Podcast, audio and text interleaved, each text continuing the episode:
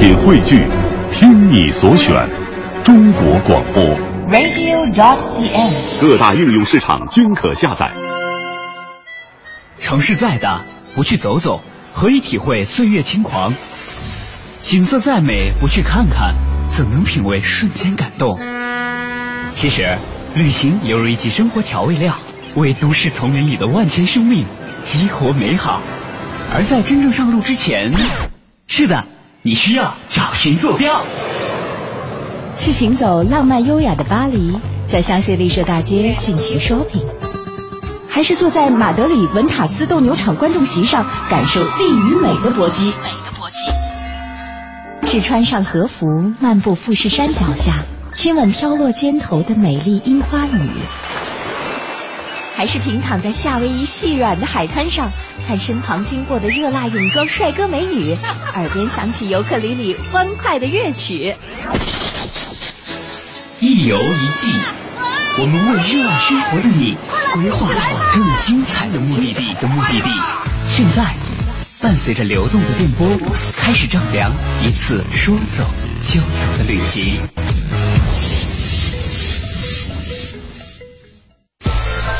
易筋经第五季之一游一季，带你一起走遍世界看艺术，旅行第十站巴黎。尼斯这个欧洲著名的海滨度假胜地，除了以美丽的风景闻名于世之外，还因为马蒂斯这个名字而吸引了许多艺术爱好者的关注。怀着对马蒂斯曾经生活及创作过的地方的向往，我们的主持人李奇轩来到了尼斯，在这里他又会有着怎样的经历呢？马蒂斯是一位影响了二十世纪现代艺术发展的绘画大师，他开创了著名的艺术流派野兽派。他喜欢用浓重鲜艳的色彩和粗犷的笔法，制造出令人惊艳的视觉效果。就是这样一位狂放不羁的艺术大师，在面对法国尼斯蔚蓝海岸的时候，也曾经发出了由衷的赞叹。正是在尼斯生活的这段时期，马蒂斯接连完成了人生当中的一些重要作品。比如说雷诺阿花园里的橄榄树，暴风雨前的卡涅风景，还有树林间的房屋等等。都说想要了解一位艺术家，就应该从他的作品入手，而艺术家的创作当然又和他生活的环境息息相关。那是什么样的环境，使得马蒂斯有了那些著名的创作呢？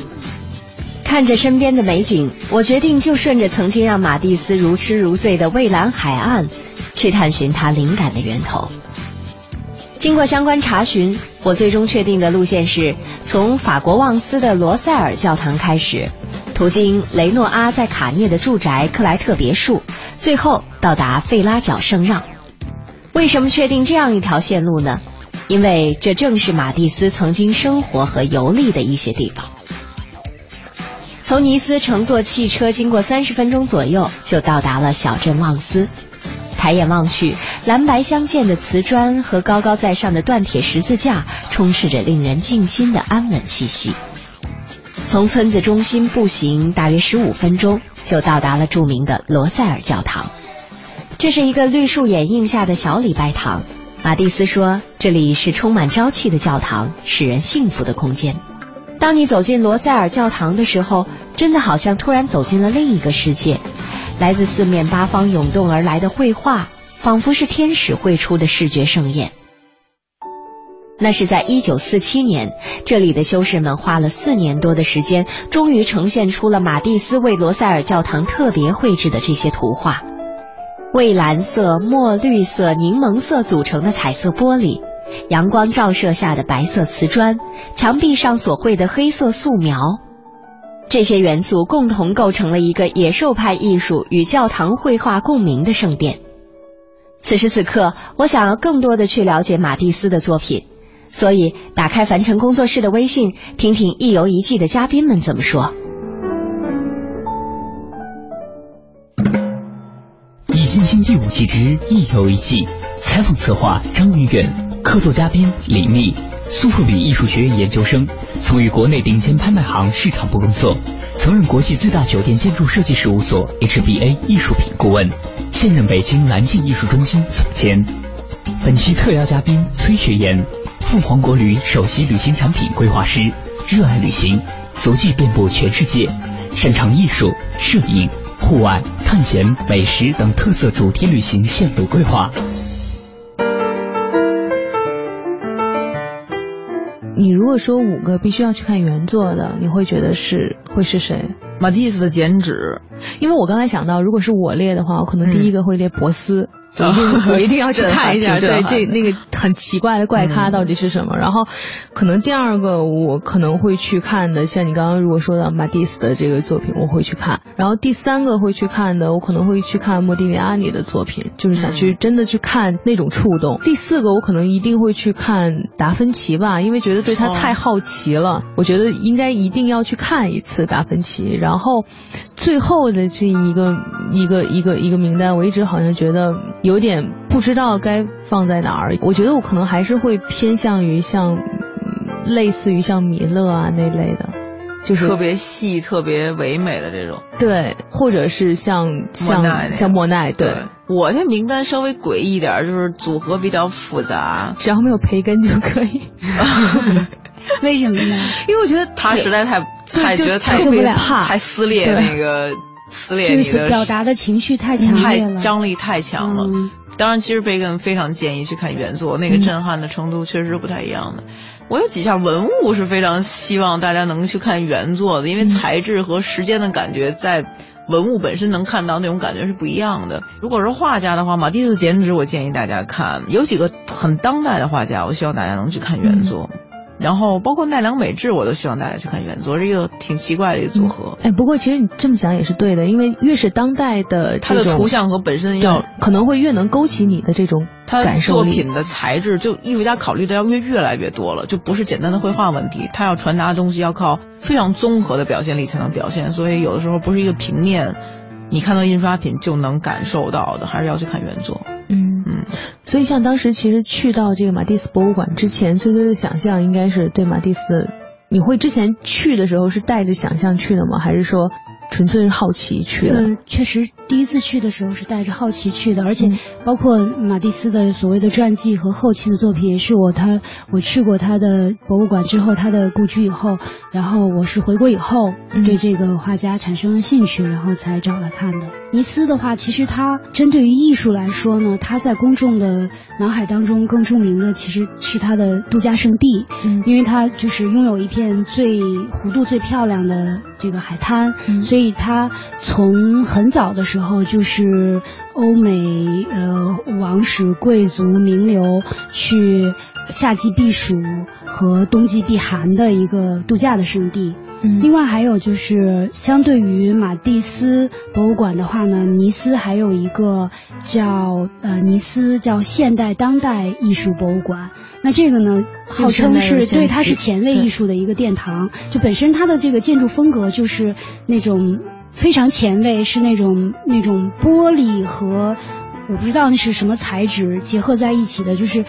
呃设计风格非常前卫的一个建筑。然后它里面展示的也都是欧美大概从一九六零年以后的呃前卫艺术为主，然后它展示的都是呃尼斯画派，然后新写实主义。美国的波普艺术，等于是它实际上是展现了一个现代艺术和前卫艺术的一个变迁的一个历史。那这个是除了马蒂斯博物馆以外，呃，尼斯在呃艺术旅行当中比较知名的一处要去的景点。很多人到了尼斯之后呢，相反就是其实，呃，除了在尼斯看马蒂斯博物馆啊，然后现代艺术博物馆以及在海滩上去休闲以外呢，可能很多人还会选择去离尼斯大概开车不到一个小时的，呃，另外一个在欧洲很有名的，应该算是一个国家叫摩纳哥。然后他呢是著名摩纳哥王妃是吧？对，去摩纳哥呢是两种，一种人呢是冲着。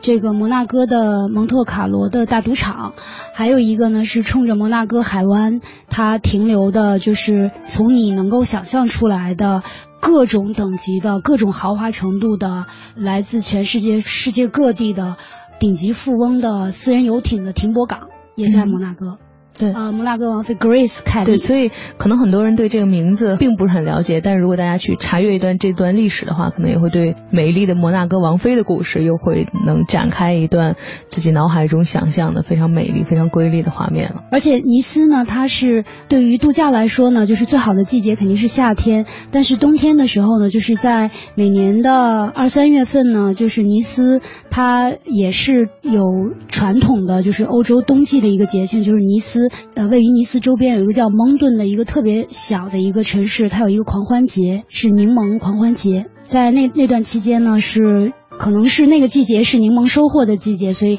整个那个城市的欢庆主题有柠檬主题的花车，以及柠檬装饰的各种各样的艺术品。本来就已经是算是最美的海滩之一了，然后又有柠檬节，我觉得一想到整个城市有那种柠檬的味道，就我觉得好像感觉就是完全属于应该算是很可爱的一个场景，因为你我脑子特别亮，现在就是对柠檬尼斯它就是一个特别亮、光线特别充足高曝光的一个感觉。对，而且就是还有就是尼斯还有一个也是它的周边就是。呃，有一个叫 Grass 的小镇，可能说到 Grass 知道的人不多，但是呢，它实际上是法国香水的。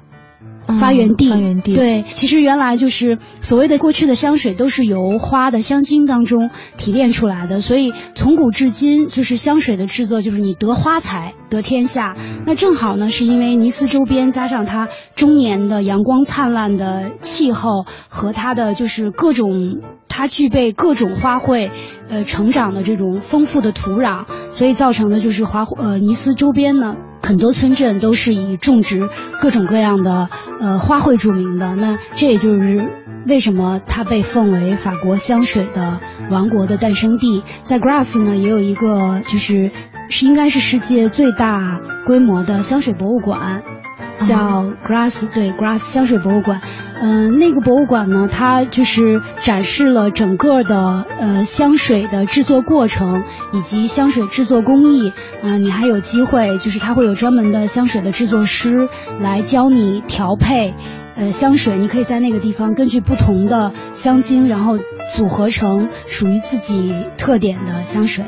嗯，现在脑中不光有颜色，还有味道。味道，对对对，就是其实确实是法国南部之所以那么吸引人，就是它的观感是全方位的，就是你的体验不光是你的你的视觉，然后还有你的嗅觉，包括还有你的味觉，因为它既然是港口，那肯定就是海鲜就。大大的丰盛，然后那个尼斯同时也是，呃，尤其是它的周边，像 A 子还有 Antib，都是吃海鲜的龙虾，然后各种牡蛎、青贝特别好的一个地方。因为，嗯，每一个餐馆它提供的海鲜全部都是当日早上现打上来的。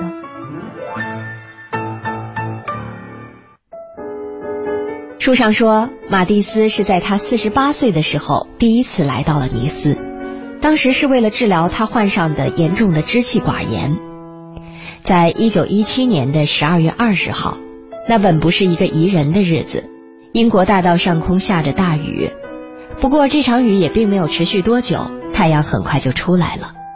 此时，马蒂斯从他居住的美岸酒店眺望窗外，顿时被尼斯的雨后阳光美景深深吸引住了。从那以后，色彩的力量就开始在马蒂斯的画作当中发挥出来。由于被尼斯的美景深深折服，马蒂斯越来越频繁地来到这里。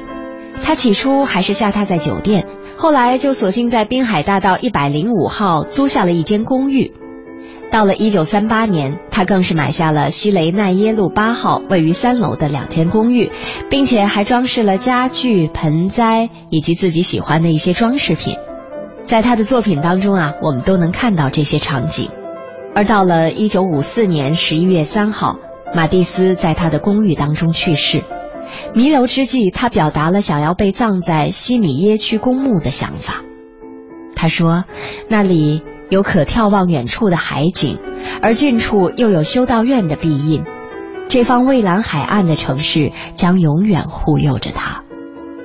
这就是历史上所记载的马蒂斯。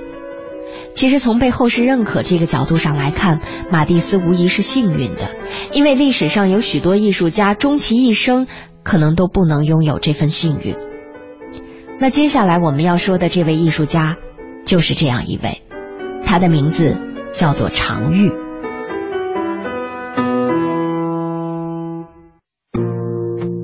我们之前说到了尼斯，然后说到了马蒂斯，马蒂斯也一定程度上算是幸运的，因为在他晚年在尼斯的这段时间内，他已经是大师成熟，已经是非常成熟的艺术家了。然后，并且创造了一个现在我们来看这个词可能听起来让一些终生没有得志的艺术家听起来还挺心酸的，就是他创造一种独立的趣味。但事实上。并不是他的成功，一定程度上是由于他在艺术上非凡的造诣所造就的。但事实上，对于很多艺术家来说，有很多时候成功是带有一定的偶然性，或者说被那个时代接受的那种幸运加上自己的天才共同造就的一种可能性。我大概能明白你的意思，就是就感觉是必然，但是。里面有很多偶然性，但是偶然你怎么想，还是历史中一定会有这个人，会产生这样的事情，然后这艺术家会这样创作作品。一想到尼斯，一想到马蒂斯，你就觉得，如果你进到马蒂斯的展览，你就觉得哗一下你就进到盛夏，你就是整个展厅。如果你有的艺术家还有个季节，或者他一个系列的作品，你能看出来。不同的温度的话，马蒂斯全部是夏天，夏天，夏天，就是这一个几个走廊、几个展厅下来，全都是感觉就是盛夏。嗯嗯，然后那种一个成熟艺术家把所有的这一生都要说的话，最后高度提炼，变成一种很纯粹、很轻松的信手拈来的那种表达方式的时候，你觉得那种那种也不叫震撼，他达达不到那种震撼的感觉，但是你就觉得你在里面特别愉悦。你会被这种东西严重的带动，你不清楚自己究竟是怎么被带动的，甚至你进去的时候，你自然就是一种就是神清气爽，然后昂首阔步那种感觉。但是腰也不酸了，腿也不疼了，是吧？但是你其实并不知道艺术家对你做了什么。这种感觉是特别了不起的。对，因为马蒂斯的话，我给我我觉得感触，我就觉得他的笔触和色彩虽然很大胆，但是他并没有那种狂野的感觉，就是对，特别快乐。对他艳丽，但是不浮华，没有什么攻击性。然后其实很艳，但是视觉上就像我是一个没不不是特别接受特别亮、特别艳的色彩的人。但是相反，反倒是虽然是大色块，但是那种静谧和谐的那种画面感。就是我觉得蛮诗意的。刚才你说那个必然和偶然，让我想到有的艺术家挺悲惨的，然后造成了另外的一些，说是偶然吧，也是必然，就是明明是。我又想到咱们这些西学中见的这些艺术家，其中的一位。对，因为我刚才想到很大的程度受了野兽派很大的影响，尤其是马蒂斯，他在用颜色上面。我刚才想到马蒂斯这个，我之所以说到一定程度上的偶然性，也是因为想到了李密之前推荐让我去了解的一个艺术家，叫常玉。其实我相信，可能大家听到这个可能，大多数人过，因为最近它价格实在太太太高了。但是对于这个人究竟是谁，然后他究竟有着怎样的故故事，可能并不了解。但在你一了解之后，可能我当时脑脑子里真的就是造化弄人，会觉得这个人，你如果说他没有独特的趣味吗？我觉得他也有。而且事实上，像刚才崔崔说的，可能马蒂斯会觉得画是或者说艺术是创造美的。而这个人，如果你真的了解常玉的生平的话，他一生好像也是。在追求美，他是一个特温和，然后画面也很温和。人其实可偏偏被冠以了一个野兽派，不，当然他是受野兽派的影响，他是受野兽派影响，他是一个我脑他相对温和的一个人，他是人的性格也是相对温和，然后是很文人、很中式让我想，我总想到翩翩公子这几个字，就是会有这种印象。对他，他的导师、启蒙导师都是诗人。就是晚清第一词人啊，那都是，所以他是一个文人底子。但是实际上我听过以前就是常玉刚刚因为在拍卖上有好多特别高的价，然后被大家知道的时候，我听过各种版本对常玉的误会，我觉得挺逗的误会。首先大家知道就是他有几幅画那种盆景的花儿，然后卖的很贵，动不动几千万几千万，就很小幅的花儿，大概就半张桌子大，一米二八十这种小画儿。然后他又叫常玉，嗯，大家觉得听起来很像女孩，对，很多人误会常玉是个女的，就就一点功课不做的人都会以为她是个女的。然后她有几幅就画裸女围着圈跳舞，跳跳舞的人，这严重严重受马蒂斯的影响，就是拍卖行裸女是吧？对对对，拍卖行图录可以花好多页来讲述他跟。欧洲各种大师，尤其跟马蒂斯的关联来作价的，就是那种作品，因为上亿了，那都是好几亿的作品，大家以为是马蒂斯的作品呢。然后我说，尤其精髓。对，大家就是真的会以为那是马蒂斯作品，太多对常玉的这种，因为它本身是一个，它是大量的、极大量的作品都被台湾。收藏着，所以很久一段时间，不是真正研究艺术史的人，并没有那么了解常玉，所以大家会觉得哪儿冒出来一个人，突然一下卖这么贵，然后大家甚至都不知道这作品是一中国人画的，以为是马蒂斯作品才能卖这么贵呢。哎呦，拍卖行现在能卖西方大师了。而且真的是让我觉得，在了解常玉的生平之后，最让人觉得就是难过的事情在于，他的画好像是在他去世之后。是成捆成捆的，然后拿到街上去，然后被贱卖掉的。直到后来，好像是当真正的有一批画商是因为他的这个作品赚到了钱之后，然后再去真的是有一个台湾的画商，好像是知道了他的这个故事之后，跑到这个当时常玉曾经生活过的地方，然后找到了很多什么餐馆的老的工作人员，然后去了解他当时的生平，最后还是在一个。平民墓地找到了被草草埋葬的他，而且当时好像是他找到的时候，常玉的这个坟墓已经快过期了，就是马上就要被迁走了。对，所以在最后这个等于是画商算是应该算良心发现吧，然后为他好像又续了几十年的这个这个墓地的这个使用权。但是你能想到是这样的一个人，现在可能大家。都不了解这个人是谁，然后听名字甚至觉得可能是个女孩的，然后甚至你好像也对他曾经做过什么，曾经怎样生活，他他是一个怎样的人都不了解，但是他的作品可能在你的身边，你一听到这个名字，你会对这个作品的这个现在的这个在艺术市场上的价位会有一定印象，嗯，所以又会让人觉得还挺矛盾，同时又挺我最初对他的印象啊，就又有点时空错乱，听起来挺穿越的，张大千。评论就是因为其实张大千也是差不多年代的人，但是就画国画的，大家都不觉得这这世界有交叉。但是张大千有一个非常有名的绘画的理论，叫一个集子叫画说。他不，因为他也是一个画国画来见西西画的画法的人，他的评论这个中西绘画和中西艺术这个相融合，什么东西是高级的这个问题。然后就说，要是能把西画的长处融化到。中画里面来，然后看起来是中国的神韵，是要有绝顶的天才的。要是把中画的神韵想办法放到西画里，那几乎是不可能的。然后，但是常玉是一个例外，他没有直接这么来评常玉，但是就他们。人生的他们那一些那一代艺术家的人生的交集里面，他对常玉和赵无极是非常钦佩的。然后常玉因为底子特别深，那个常玉是一纨绔子弟，然后风流倜傥，他老师也是那种饱读诗书、精通那个四书五经，然后就是侃侃而谈，什么引经据典、倒背如流，就是这种类型的人。常玉吧，也是一个特有气节一文人，当时有点钱，足够去巴黎，但是呢。就是去到他可以去之前，他可以预见我活俩月恨不就活不下去了，所以他就抱着那种我在那儿讨饭我也不能回来这种决心去的。到那儿的时候，就刚到的没多长时间就非常落魄了，然后也不是特别能卖得出去画，然后技法也不是特别成熟。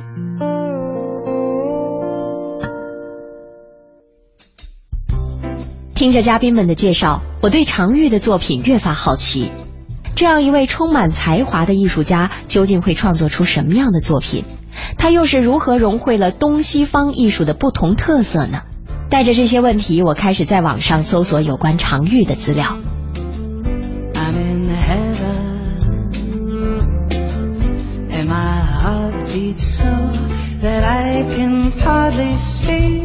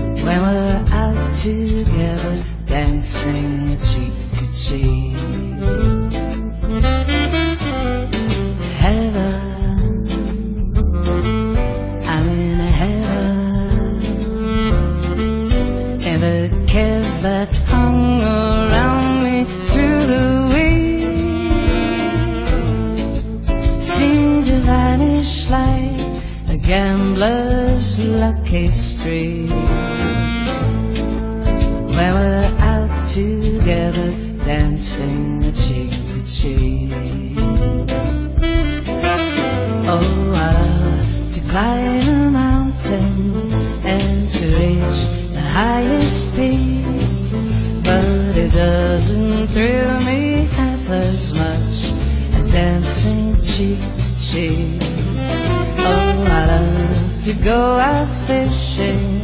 in a river or a creek, but I don't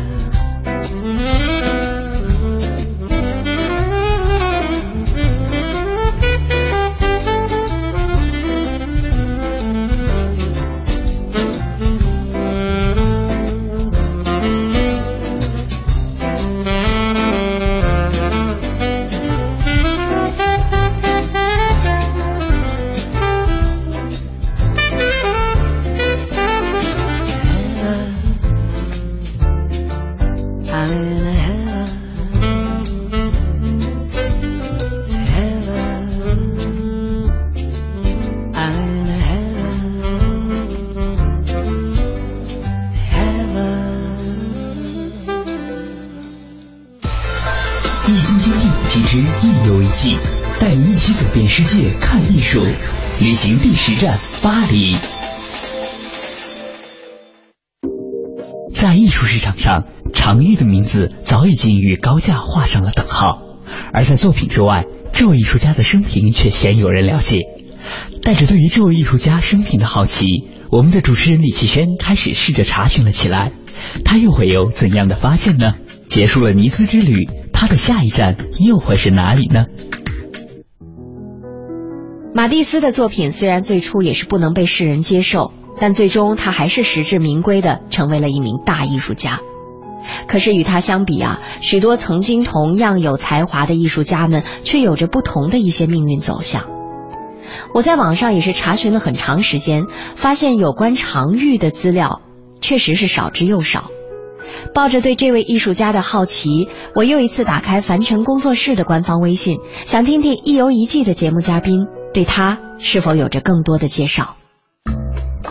易筋经》第五季之一游一季，采访策划张云远，客座嘉宾李密，本期特邀嘉宾崔学言。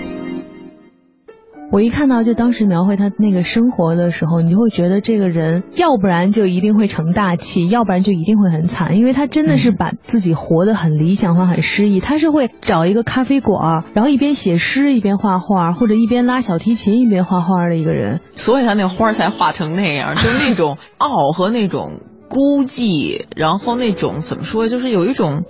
特无依无靠，但是又特倔的那种劲儿，只有这种任性。对，只有只有这种就是中式的莫莫迪亚尼，嗯、对，绝对是中式的莫迪亚尼才能画得出来的。但是为什么说马蒂斯会想到他？因为他受这些大师影响，他研究莫迪亚尼，研究马蒂斯，研究很多这些各种类型大师。有一段受马蒂斯影响的作品，它的颜色用的非常奇怪。如果大家可以找到常玉全集来看，这书已经很难买了，嗯、现在价格都很高了，上下两大厚本。他经常画，实际上的作品量非常大。大家见到拍卖行那几张价格，就出来一张价格都非常高，但是不知道实际上后边还有至少是吧两三百张那种作品在大量的台湾藏家手里囤着。你看全集的时候，你能看到有一个系列的作品跟玛丽斯非常像，只不过画的特别中式、特别空旷的场景里面，就画一个地平线，地是那种土黄土的特别奇怪的，就是那种黄，嗯，很别扭的黄颜色，很少见，就是他自己调的黄颜色。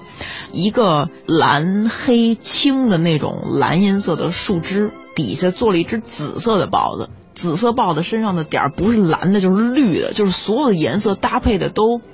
极其不像，不符合逻辑。首先你，它的造型很东方，因为他画的，比如说豹子都是那种什么红山文化呀，或者是咱们的原始艺术里边那些玉器里边的造型，那个树的造型一看就是东方人的东西，绝对不是西方人画的。而且平面那个平面的视角没有景深，都是东方的画法，但那颜色一眼看着就跟马蒂斯的颜色似的，颜而且是油画，颜色那个饱和度都很奇怪。然后留下它每一张就这一个样式，稍微有一点变化，比如有的是豹子趴在树上，有的豹子在这个树下的这个位置稍微有一点变化，但是不同的套色画一组，比如这只豹子紫的，这只豹子是绿的，身上斑点就换成橘黄的，这个斑点是白的，就同样的景在不同的套色，非常有意思。所以你大家翻一遍那个常玉的全集的话，你能基本数出来当时二十世纪初这所有最有影响力的一些大师。最重要的痕迹，他都能学到。哎，其实我一直觉得有点疑惑的是，因为我在找那个资料的时候，只能找到他生平的故事，确实没有找到他的作品。但是我刚才听到，对你很难看，你搜对他这个很难搜到的，基本找不到。然后，但是你能找到一些零散的关于他生平的一些故事，或者说关于他身后的这些，包括围绕着他所产生的艺术市场上各种作品的这些背后的故事。但是，听你刚刚描述他作品的时候，突然产生了一个问题。这么听起来，它像是一个东西方文化的拼贴，或者说一个集合。这种集合，如果说是，比如说是硬性的，或者说是真的是一个东方的一个构图，加上马蒂斯的颜色，好像并不足以形成现在大家对常玉的认可。那真正使得像我们之前其实呃在聊到这个到西方去学习艺术、发展艺术的这些艺术先驱们，其中也有赵无极，像他可能出名的地方也是在于东西方这种观念的融融汇，但是他的融汇可能会变得更更让你难以看到这种痕迹在里面，但是又又有你能有那种感觉。像常玉的这个作品，你刚才这样形容，我倒觉得好像似乎听起来。是不是有点硬融合了一点？似乎是好像东方这个构图加上马蒂斯这种颜色，真正使得常玉好像现在被认可呢，或者说它很特别的地方又在哪儿呢？那可能是我刚才表述的还不够全面，或者是或者是我刚才只描述了他的其中一个系列的作品，让你有这种误会。嗯，首先他作品分不同的系列，有花卉，有景，然后有这种很空旷、很苍凉的。风景也不算风景，非常极简的风景里面那些小动物，就画这种很凋零的，就是身体的，你想物质和肉体的这种凋零，在一个特别有哲学意境的一个很抽象的一个环境里，就实际上他是一个比较 whole package、比较全面的艺术家。但是照你来说，就是西方这些大师没办法，每个人都过不了西方这艺术史里面大师这些关。嗯，就好比看咱们现在当代艺术，全是抄西方的当代艺术过来的一样。二十世纪初，咱们艺术家也是抄当时二十世纪初的西方大师啊，道理是一样的，就是只不过赵无极和常玉，包括他们的老师林凤眠、徐悲鸿，他们是中国的国学和中国文化底子深，所以能把自己的东西画进去。比如说林凤眠把立体主义画了咱们的戏曲的人的题材，然后徐悲鸿是画了中式的风景，但是用了油画，然后包括这两位赵无极和常玉。就是没办法，还是要互相学。然后他们只不过是在技法和处理上面处理的相对比较成功的。你看过？你能搜到常玉的照片吗？能。文青就是对，所以我看到他的这个，我才想到是翩翩公子这种形象。嗯，就是如果你能想象的法国，在法国的文艺留法青年这种法的文艺青年，他是非常潮的，就是当时绝对是潮人。他很多照片留下来，我觉得他造型到现在都不过时。嗯，就是是是非常怎么说呀，有那种桀骜不驯，然后真的有点蒙迪亚尼那种劲儿，特落魄，特拮据，但是就是萦绕了一股潇洒，浑身 透露了一股就是就是那种高傲。其实这有点像是可能每个人这个最开始的这种行文规矩，或者说这种规则，都要学习一个标准，但是真正是不是能写出《红楼梦》？可能就不是每个人都能做到的事情，对，要看个人的艺术造。对，但是像常玉这种，真的可能留到现在，让你去想起这个故事，我们其实是从马蒂斯说起的。但是真正让人觉得让人觉得唏嘘，或者说觉得惋惜的是，真正使得一个艺术家能不能在他在世的时候被认可的。最开始说到马蒂斯成功，好像也不是偶然，而是能不能在在世的时候就被认可的，是有一定的偶然性。比较惋惜的是，常玉都没有权利选择自己死的方式，就是活生生的煤气煤气中毒是吧？对，在家里煤气中毒都能死了，我觉得这个挺有趣的。是是源于是自杀事件，不是意外事意外故，就对意外不过他当时好像一直也是生活挺拮确实是据的，一直然后都很窘迫了。其实他跟猫弟有一种感觉，就是这两个人，他在外边经常特别不屑一顾，然后有的时候表现的还有点轻浮，但是他们骨子里就是宁愿轻浮，我也不庸俗，有一种。就我经常，你你有时候看这种类型艺术家，你会想有一种，就是有一种人，他们的才华是不断的提炼提炼，嗯他们心里有一种，照你说的，不被当时认可，或者他们有生之年真的不会被认可的那种，呃，意见，那种对世界的洞见，就一定是要靠时间来检验的。这种人可能命运都不会结果太好，但是你相信这世界有一类天才或者有一类艺术家，不光是艺术家了，就是有一类人是他的命运的模式是这样的。嗯嘉宾们曾经这样形容过常玉，说他是中国的莫迪里阿尼，一样的才华横溢，却又一样的终生不得志。但也许我们早已经不能用现实世界中的成功与否来评定这些艺术家们了，因为在他们的心中，真正的快乐绝对不是来自于金钱的富足与否。那说到这儿，我脑海当中就浮现出了另一个我非常喜欢的艺术大师的名字——夏加尔。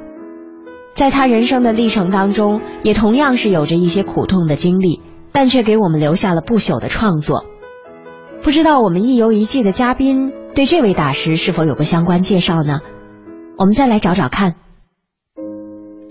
那离开了尼斯，可能很多人会去的另外一个城市就是圣保罗德旺斯。你如果一听到圣保罗德旺斯这个名字，现在抛开你对这个城市已经有的了解，你会对这个城市的想象会是一个什么样的城市呢？好像感觉是风景似乎也就像是一个嗯像俄罗斯东是因为欧或者什么一因为个地方。夏加尔在那儿吗？我，还真不他。发音是吗就是对，就是感觉名字吧，嗯，有点东欧的感觉。其实呃，法语是 Saint Paul de Vence，这个就是肯定是和所谓的使就是使徒圣保罗有关系的。然后呢，这个这个城其实不能叫城市，它应该是一个山村，它是在戛纳和尼斯之间，在海岸线上的一个海岸线的山顶上面的一个村镇。然后你从远处看，你会觉得就是这个整个这个。镇子是建在像鸟巢上的感觉，所以它还有一个外号叫鸠巢村。因为整个的这个山城呢是被中世纪的建筑还有中世纪的城墙围着，然后城墙内侧的小路呢能够环绕小镇一圈儿。小镇里面有十二世纪的教堂，以及就是十六世纪的那种中世纪的鹅卵石的街道。整个这个城市你找不到一条路是平的，它是在山上，就是依山建造的。它应该是连续好几年都被评为是欧洲最美丽的村庄。哎，除了依山而建之外，就是真正使它能成为欧洲最美丽村庄是是什么呢？是呃，一个是地理位置的优势，然后同时呢，还有就是因为它整个城市都是被列入了这个文化遗产，所以它所有的建筑都列入了就是名胜古迹。它整个这个城市是被对它的整个这个城市是古城，而且这个城市一共才两千多人的人口，它的古才城2000多两千人常住人口，然后但是它的古城就是一个大学城它的中心对它的古城的居民人数两千应该是咱们一个学校的学校一个年级一个吧系吧，啊对对对对对。然后，但是它的老城呢，就三我说的那个老城就三百多人，但是这个城市每年的观光客你猜有多少？每年两百五十万。我刚其实想说一百万，因为一定是一个特别鲜明的对比。两百五十万，然后我觉得就是可能让它有这个最美村庄之称的还有一个原因，其实是源于它是一个艺术村。就是这个，它不光是有那个中世纪的这种保存完美的建筑，是因为就是这个城市呢，它呃有一个呃现代艺术馆，这个艺术馆里面呢是展出着米罗、呃布拉克、夏加尔、马蒂斯、卡尔达这些人的呃现代作品。呃，那我觉得其中呢，就是让圣保罗德旺斯更吸引一些艺术爱好者来的是源于在这里住了很多年，并且在这里去世的一位非常有名的画家夏加尔。嗯，远远的最爱。嗯，但我还是我脑中还停留在两千你是。我的最爱，我特别喜欢夏加尔。嗯，没有，我不好意思，我脑中还停留在两千对两百五十万这个概念呢，一下就给拉过来了。我特别可怕，我脑中就是那2000一个小黑点儿，然后对着乌泱的一片海那种感觉。对，如果你那你是那两千之一，我猜你可能早就跑路了。就我我我没有概念，这两千对两百五十万是个什么概念？属于夏加尔的城市会是什么样子呢？嘉宾的话让我更加好奇了。在我心中，夏加尔一直是童真而又美好的。那一座专属于他的城市，当然值得去看一看了。好了，我已经决定了，旅行下一站就是圣保罗德旺斯。